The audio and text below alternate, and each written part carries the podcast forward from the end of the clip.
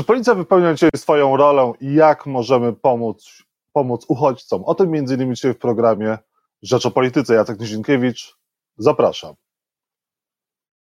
A Państwa i moim gościem jest dr Hanna Machińska, była zastępczyni Rzecznika Praw Obywatelskich. Dzień dobry, Pani Profesor. Dzień dobry, dzień dobry. Doktor, doktor Hanna pani doktor. Pani doktor, jakie były powody Pani odwołania z funkcji Rzecznika Praw Obywatelskich, bo mimo wszystko Polacy nie do końca są poinformowani na ten temat, czy Pani została odwołana z funkcji zastępcy Rzecznika Praw Obywatelskich z powodów politycznych czy ideologicznych? Y, panie redaktorze, to już jest przeszłość. Y, pan rzecznik y, ma prawo dobierania sobie zastępców. Przez jakiś czas współpracowałam z panem rzecznikiem. Myślę, że to już jest historia. Moim zdaniem nasza współpraca układała się dobrze. Trudno mi powiedzieć, to, są, to nie są pytania do mnie. Taką decyzję pan rzecznik podjął i mam wrażenie, że na tym powinniśmy że tak powiem, zakończyć, a te spekulacje e, z jakich względów, to zostawmy gdzieś tam do różnych domysłów. Ale pani w dalszym ciągu jest aktywna, pani w dalszym ciągu będzie walczyć o prawa obywateli. No nie ma mowy o tym, żebym zredukowała swoją e, działalność w innej formie. Oczywiście będę aktywna. Jestem już w tej chwili aktywna, ponieważ E, mam e, wiele zaproszeń, e, spotykam się z bardzo wieloma osobami, z bardzo wieloma organizacjami pozarządowymi. Mam całą serię wykładów. Te wykłady mają taki też charakter edukacyjny, więc w związku z tym nie wyobrażam sobie i w jakimś momencie na pewno podejmę działalność zawodową. Pewnie nastąpi to nie tak długo. Pani e, doktor, czy w takim razie powinna się zająć, powinny, powinien się zająć na przykład Rzecznik Praw Obywatelskich e, prawami zgwałconej czternastolatki, która, e, której szpitale lokalne odmówiły prawa do aborcji? Sprawa jest głośna i bardzo bulwersująca. No ta sprawa jest niewyobrażalnie bulwersująca, bo tutaj niewątpliwie doszło do sytuacji, w której odmówiono, właściwie ta dziewczynka jest niewyobrażalną i stała się niewyobrażalną y, ofiarą y, tego zdarzenia. Szpitale, które odmówiły e, wykonania e, terminacji ciąży, naraziły tę dziewczynkę na ogromną traumę. Nie może być tak, że szpitale prostu umywają ręce, lekarze umywają ręce, czują się bezkarni, uważają, że działają pod osłoną swoich powiedzmy preferencji. To jest niemożliwe. Każdy szpital, to są szpitale publiczne, każdy, każdy szpital musi, powinien zatrudniać takie osoby, które będą zgodnie z przepisami prawa e, realizowały swoje zadania. To jest w ogóle, bądź też należało wskazać inne miejsce, gdzie e, ten zabieg mógł być e, przeprowadzony. Znaleźliśmy się w jakimś nie, bardzo trudnym momencie, kiedy szpitale, lekarze czują się mm, tak dalece nieodpowiedzialni za swoje działania, e, uważają, że działają zgodnie z przepisami prawa. Nie wiem, przecież oni znają prawo. Oni doskonale wiedzą, że te działania były absolutnie zgodne z prawem. I Powołują się na klauzulę sumienia. Klauzula sumienia, to ja chciałam się zapytać, a gdzie jest klauzula sumienia, jeśli chodzi o to dziecko? Nie myślano o, o tym dziecku, które doznało tak niewyobrażalnej traumy, to jest y, obszar niewątpliwie dla Rzecznika Praw Pacjenta, dla Rzecznika Praw Obywatelskich. Naruszono prawa tej dziewczynki, prawa obywatelskie tej dziewczynki, dostęp do służby zdrowia, y, działania zgodne y, z przepisami prawa. E, panie doktor, o Polakach mówi się i słusznie, że pomagamy uchodźcom z Ukrainy, a jak wygląda pomoc uchodźcom dzisiaj e, na, z, z granicy polsko-białoruskiej? Czy tutaj e, państwo e, robi wszystko, co może, czy jednak polityka jest skrajnie odmienna od tej wobec Ukraińców. Są skrajne dwa obrazy bardzo dramatyczne obrazy. Z jednej strony wielka otwartość wielokrotnie o tym wszyscy mówimy, e, ten fantastyczny zryw całego społeczeństwa, e, odpowiednie reakcje właściwe e, działania instytucji i samorządowych, instytucji państwa. To jest naprawdę coś, jeżeli chodzi o Ukrainę, jeżeli chodzi o Białoruś, to Białoruś, to co się dzieje na granicy polsko-białoruskiej jest dla nas niesłychane. Nie tylko my upokarzamy tych ludzi, ale my powinniśmy czuć się upokorzeni, że stworzono taki system prawa, który pozwala na dokonywanie nielegalnych wywózek, że stworzono E, też taką e, propagandę, ta propaganda nasilająca się, e, przekaz publiczny, który oczywiście zmienia postawy ludzi i to jest, to jest fatalne. Ale z drugiej strony trzeba powiedzieć, że aktywiści i aktywistki działają fantastycznie na granicy. To dzięki nim mamy tylko, tylko, albo trzeba powiedzieć aż 33 ofiary śmiertelne. Jeżeli to są liczby, jeżeli to rzeczywiście jest 33, niektórzy mówią, że znacznie więcej, natomiast żadna osoba na granicy polsko-białoruskiej nie powinna ponieść śmierci. To jest odpowiedzialność państwa. I tu e, nie tylko gdybym powiedziała, że państwo nie zdało egzaminu, tu nie chodzi. Egzamin z człowieczeństwa. To jest coś takiego, co e, nas sytuuje na mapie Europy e, w sposób niezwykle opresyjny. Polska wyrzuca ludzi, Polska wyrzuca dzieci, kobiety w ciąży, mężczyzn poranionych, pokaleczonych w traumatycznych sytuacjach to jest e, hańba, która nad nami ciąży i będzie ciążyła. Panie doktor, a jeżeli chodzi o mur, rządzący są zadowoleni z tego, jak on działa? Jak to wygląda z Pani punktu widzenia? E, ja e, można powiedzieć tak, że nigdzie mury, nigdzie nie stanowiły tej zapory przed migracjami. Migracje na całym świecie są, będą e, i e, budowanie fortecy e, niczemu nie sprzyja. Utrudnia przekraczanie, przedzieranie się przez granice, bo my nie przekra- ci ludzie nie przekraczają granicy, przedzierają się przez bagna, przez lasy. To jest, jeszcze dochodzą do tego mury. Mur jest nie tylko symbolem, ale pokazuje, że państwo nie jest w stanie w inny sposób e, rozwiązać problemów e, związanych z migracjami. A przecież migracje będą się nasilały. E, my jeszcze nie czujemy że dojdą migracje z powodów klimatycznych, ale przede wszystkim to jest wielka wędrówka ludów, musimy być na to przygotowani i nie możemy traktować ludzi, którzy przybywają do nas, uchodźców, jako kogoś, kto powinien być wyrzucany z Polski. Przecież za chwilę będziemy y, migrantów potrzebowali w Polsce ze względów demograficznych, ekonomicznych.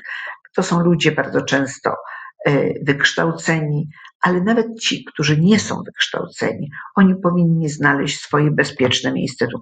Tak się dzieje w bardzo wielu państwach. Niestety również wiele państw w Europie stosuje nielegalne praktyki e, wyrzucania ludzi. I to jest, e, to jest nasza niestety hańba. Długo nie pozbędziemy się tego wizerunku Polski wyrzucających ludzi e, na teren państwa niebezpiecznego. Białoruś, przecież my popełniamy przestępstwo. Wyrzucamy my, y, godząc się na to, żeby ci ludzie znaleźli się ponownie na terenie państwa niebezpiecznego, przekroczyli wobec tego jeszcze raz nielegalnie granice, my uczestniczymy w tym procederze. Sejm miał się zająć wywóz, zmianą prawa, wywózkami i pushbackami, żeby tego nie było, no ale raczej trudno sobie wyobrazić, żeby Sejm zdominowany przez Prawo i Sprawiedliwość zniósł właśnie takie możliwości wywózki właśnie i wypychania uchodźców z Polski? Ja myślę, że mm, to jest rzeczywiście bardzo trudny i gorący czas polityczny, ponieważ to może być kartą przetargową w jakimś stopniu e, w czasie wyborów. E, to byłoby bardzo mm, zły sygnał, niezwykle e, niepokojący sygnał. Ja myślę, że to, co właściwie czego należałoby oczekiwać, żeby nasz system prawa był w pełni zgodny z regulacjami międzynarodowymi. To jest coś tak oczywistego.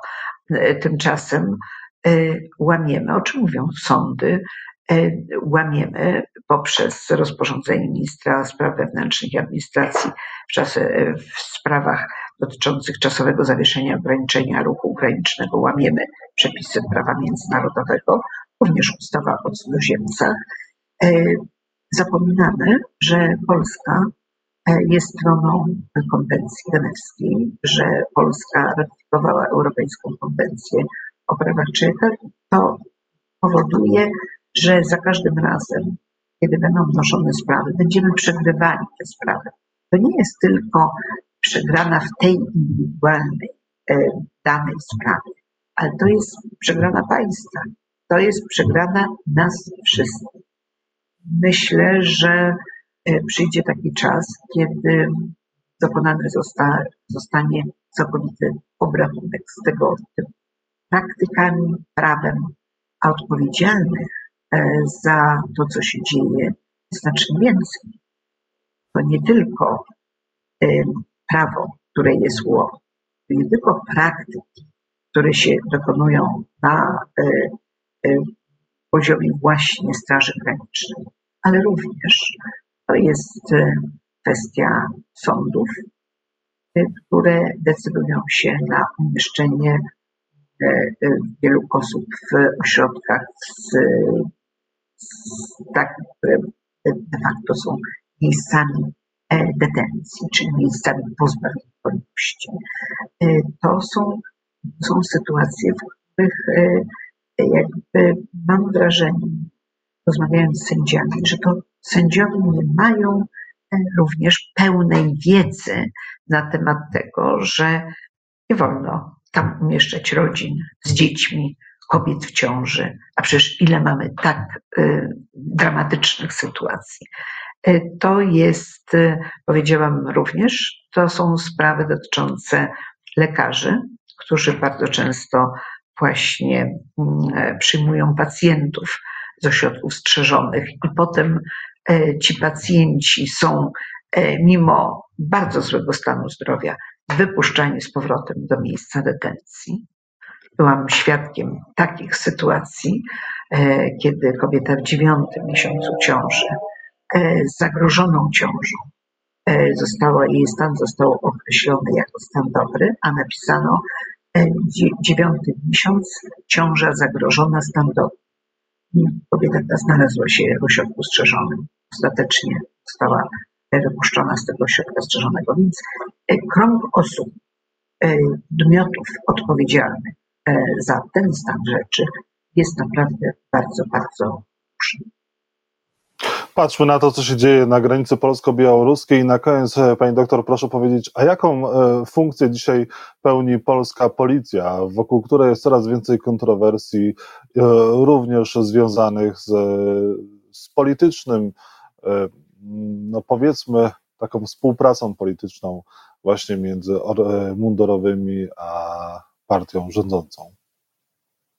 No, trzeba powiedzieć, że Polska polska policja e, niestety e, w tych trudnych czasach e, sprawuje rolę, którą trudno powiedzieć, żeby to była rola strzeżenia porządku publicznego. My mamy bardzo wiele zarówno raportów Krajowego Mechanizmu Prewencji Tortur, dotyczących właśnie raporty dotyczące naruszeń prawa, jeżeli chodzi przez policję. Ja osobiście byłam w bardzo wielu sytuacjach, kiedy widziałam kumulację tych naruszeń, choćby ostatnie działania 11 listopada 2022 roku, e, gdzie policja działała wbrew przepisom prawa, gdzie pokazywano, demonstrowano opresyjność, niesłychaną opresyjność, gdzie pokazywano e, również to, że e, policja ślepo słucha pewnych wytycznych i w, tych, w tym wszystkim gubi się interes osoby, która spokojnie ma prawo demonstrować, bierze udział w demonstracjach pokojowych. My niestety widzimy bardzo wiele przypadków, chodzi do zgonów na skutek interwencji policji. Przypadkowo Rzecznik Praw Obywatelskich jeszcze za czasów Adama Bodnara ogłosił taką kampanię Państwo bez tortur, bo widzimy, że dochodzi do tortur. Jednocześnie boimy się nazwać tortury torturami. Nie ma przestępstwa tortur, o co zabiegał Rzecznik Praw Obywatelskich. Jest opinia organizacji OBWE, to opinia na temat potrzeby włączenia do kodeksu karnego przestępstwa tortur. Sankcje y, są bardzo niskie za tego typu przestępstwa. My mamy no, takie dramatyczne naprawdę zgony. To, to są, nie ma żadnej wątpliwości, że doszło na skutek interwencji policji we Włocławku, e, we Wrocławiu, w bardzo wielu miejscach. CPT, to jest taki Komitet Przeciwko Torturom Rady Europy, opublikował raport, ad hoc raport z, z wizytacji, którą odbył po raz pierwszy w Polsce. To znaczy, to była wizytacja ad hoc, pierwsza, a siódma w kolejności. Powiedział, to stwierdzono wyraźnie, że jeżeli e, dalej będzie taka sytuacja istniała jak dotychczas, możemy się spodziewać eskalacji e, działań ze strony policji. E, stwierdzono bardzo, powiedziałabym, iluzoryczną odpowiedzialność za te działania. Stwierdzono również w wielu miejscach, że dochodziło do bicia e, osób e, pozbawionych wolności i to bicie miało niezwykle, no po prostu dramatyczny mm, wymiar. E, choćby o czym oczywiście CPT nie mogło napisać, bo to zdarzyło się później w 2022 roku wyrok sądu w Rykach, e, gdzie stwierdzono e, wobec nawet zastępcy komendanta, który dopuszczał się bicia osoby e, pozbawionej wolności. Więc opis tych zdarzeń, które miały miejsce, które wynikają z monitoringu i zeznań, i ze stwierdzonych materiału zebranego przez sądy, pokazuje, że policja jest na, powiedziałabym, takim poważnym zakręcie. Dlatego 77% e, społeczeństwa polskiego, przepraszam, muszę się cofnąć, prawie 80% społeczeństwa polskiego mówi, że jeżeli dochodzi do tortur, to te tortury mają miejsce właśnie e, w różnych jednostkach policyjnych, E, pokazuje się, rzeczywiście to są wyniki Kantar Millward, pracownik, która przeprowadziła na nasze zlecenie właśnie takie badania, które miały pokazać, e, czym są tortury, jak odbieramy tortury. E, my oczywiście burzymy się, w Polsce tortury. Tak, w Polsce dochodzi do tortur i tylko jeden sąd odważył się nazwać to, co się dzieje E, w jednym ze zdarzeń w Lublinie, że doszło do tortur i tortury zostały tortury, które po prostu były no, niezwykle, nie, dramatyczne, nawet nie da się tego opisać e, wobec e, obywatela francuskiego, który został zatrzymany przez policję. Takich zdarzeń jest wiele. Do tematów będziemy wracać niejednokrotnie i na koniec ostatnie pytanie. Y, internauci pytają, czy pani będzie brała udział w najbliższych wyborach parlamentarnych, czy pani będzie kandydować? Nie, nie będę kandydować. Bardzo dziękuję za to pytanie. Od razu oświadczam, że moja aktywność jest aktywnością niezwiązaną z działaniami politycznymi, natomiast podejmę działania rzeczywiście takie zawodowe, jeszcze poza uniwersyteckie i oczywiście będę jak najbardziej tymi problemami się zajmowała. A poza tym cały czas dla nas najważniejszą kwestią to jest kwestia wdrażania standardów europejskich do prawa polskiego i właśnie między innymi tymi działaniami to, to będzie ten obszar, który będzie mi bardzo bliski wkrótce. Co, znaczy, co tylko oznacza, że jeszcze niejednokrotnie będziemy rozmawiać. Doktor Hanna Machińska była Państwa i moim gościem. Bardzo dziękuję za rozmowę. Dziękuję bardzo.